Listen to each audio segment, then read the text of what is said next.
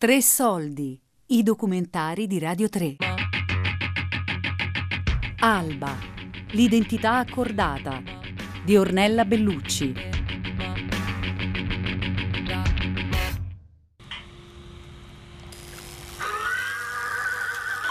Bambina, certo, perché io mi sono sempre percepita così, mi sono sempre percepita di sesso femminile, quindi sono sempre, sono sempre percepita così, naturalmente.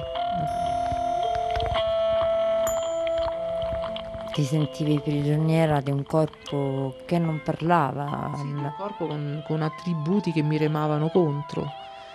E questo è stato fino a che non ho scoperto la possibilità di, di curarmi. Curarmi? Curarmi, sì, curarmi perché se lo stato in cui versavo mi faceva stare male era una malattia, era una, una disfunzione, diciamo, un canale sintonizzato male, una radio che non si prendeva, una canzone che non si riusciva ad ascoltare. Dico cura per convenzione perché comunque ho assunto dei farmaci, dei, dei, delle medicine, degli, or- degli ormoni che hanno aiutato il processo però ecco, il processo di sintonizzazione si trattava appunto di sintonizzare l'io con l'anatomia. Quanto dolore c'è stato in questo percorso?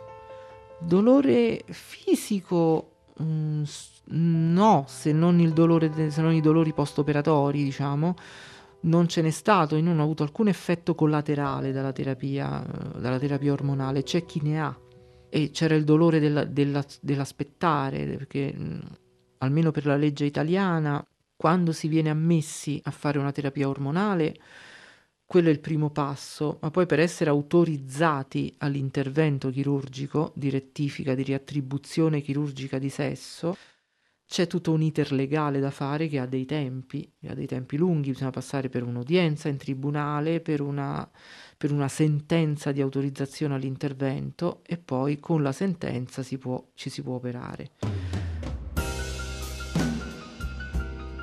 E nell'estate del 2010 feci tutte le visite preliminari, ecografie e quant'altro, l'assetto ormonale, la mappa cromosomica, tutta una serie di, di analisi che, che, dovevano stabilire se fisicamente io fossi idonea a, a fare il percorso.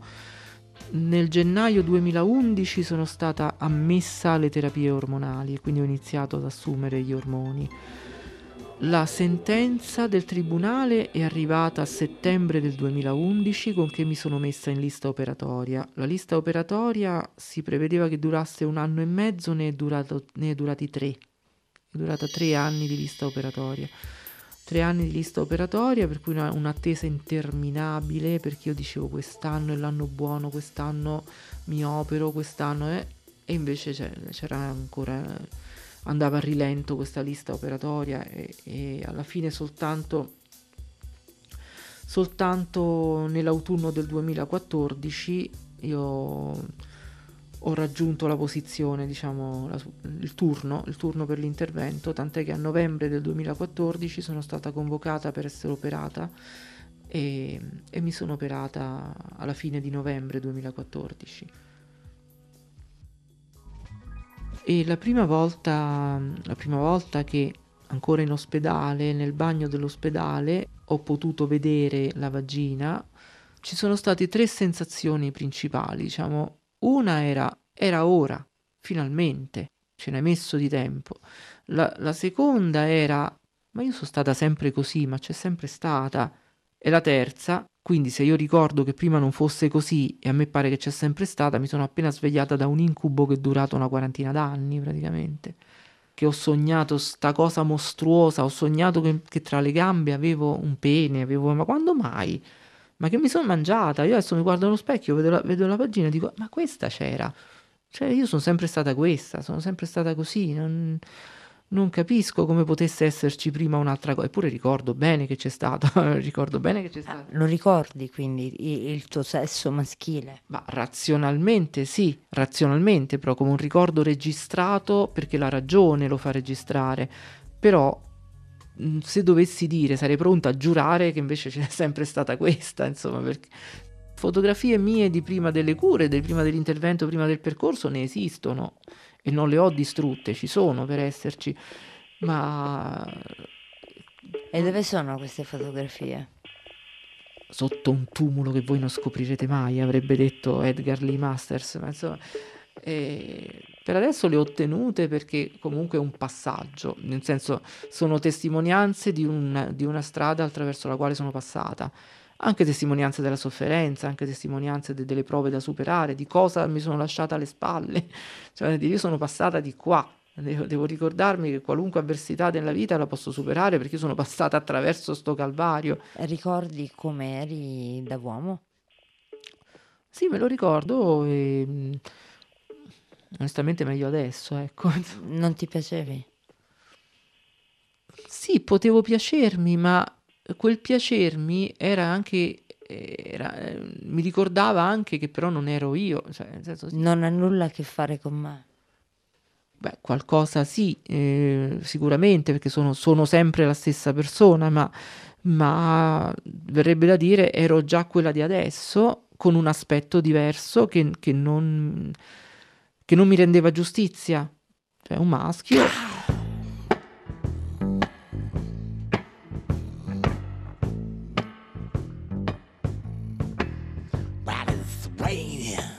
Come sei arrivata all'intervento? Con che stato d'animo? Avevi paura? Avevo paura solo di non svegliarmi dall'anestesia.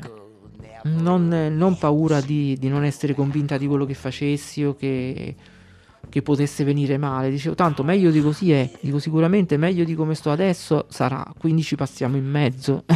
ci passiamo attraverso questo intervento. Ci passo mi fidavo comunque del mio chirurgo perché avevamo parlato de, di tutti quelli che erano i rischi dell'intervento, dico vabbè che può mai succedere. Quali erano i rischi? Diciamo che nell'operare in uno spazio tutto sommato ristretto, comunque di pochi centimetri, il chirurgo potesse involontariamente creare una comunicazione, diciamo, tra il neocanale vaginale appena creato e quello anale le infezioni sarebbero proliferate, in quel caso addirittura si, si, procede alla deviazione dell'intestino e poi una volta guarita la parte, una volta guarita la parte infetta si ripristina il transito intestinale normale. Quindi un, eh, su 223 casi operati fino a quel momento era successo solo due volte.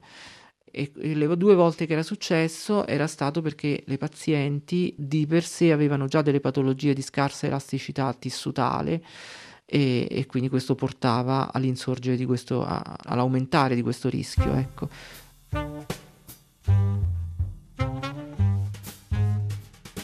Io avevo perso la cognizione del tempo in quel momento e svegliandomi dall'anestesia, in realtà io credevo di essermi assopita mentre ancora aspettavo di essere portata in sala operatoria, quindi io dico oh, mi sono addormentata, adesso mi portano dentro e mi operano, invece avevano già fatto tutto.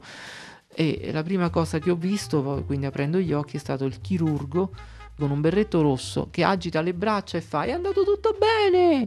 Mi ha, tra- mi ha portata in corsia e, e, da lì poi è cominciato il post operazione, diciamo che, che è passato attraverso dolori più o meno forti che sono durati alcune settimane, sanguinamenti e, e poi però si è, si è rimarginato tutto dopo qualche giorno iniziava una fase altrettanto complessa, quella della riabilitazione.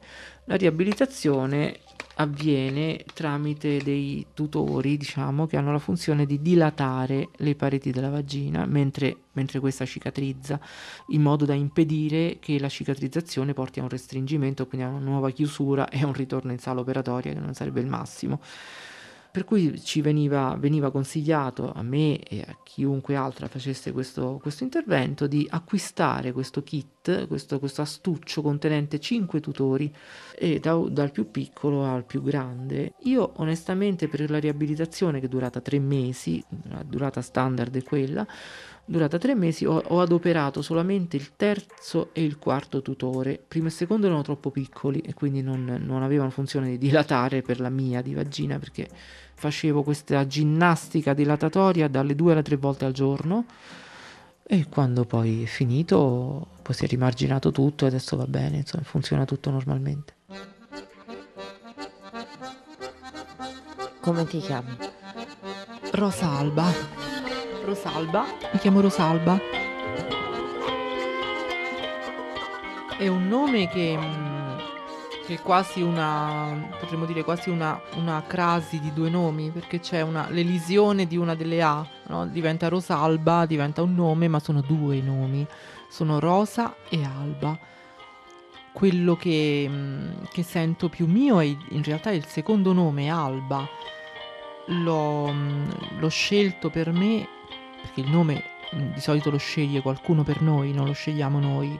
Alba l'ho scelto io perché doveva, doveva esprimere una rinascita, un sole che sorge e quindi un nuovo risveglio dopo una troppo lunga notte di incubo.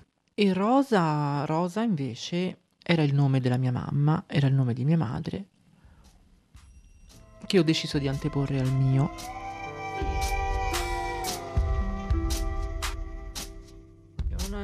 Storia di, di, frequenze da far combaciare, di frequenze da, da sintonizzare, perché quando si ascolta la radio e sentiamo una canzone che ci piace, e quella captazione della, della, della, stazione radio è disturbata e non ci fa sentire bene la canzone, noi agiamo sulla sintonizzazione. È un po' la stessa cosa.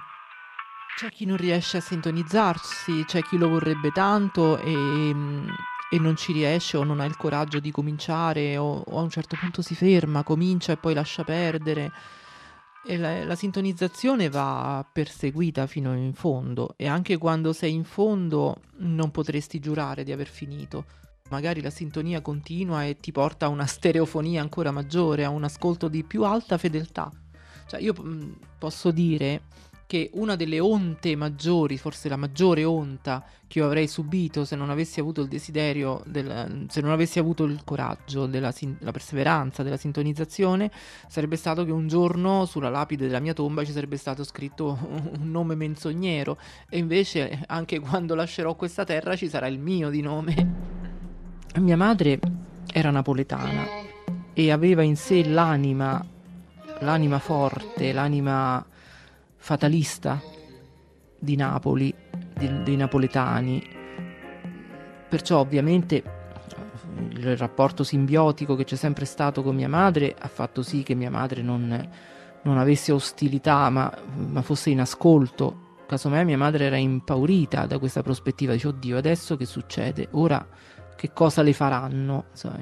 E, um, si espresse con una, una frase tanto candida, tanto pura, tanto semplice e tanto bella. Disse: Ha già fatta la figlia femmina. Insomma, ha già fatta la figlia femmina.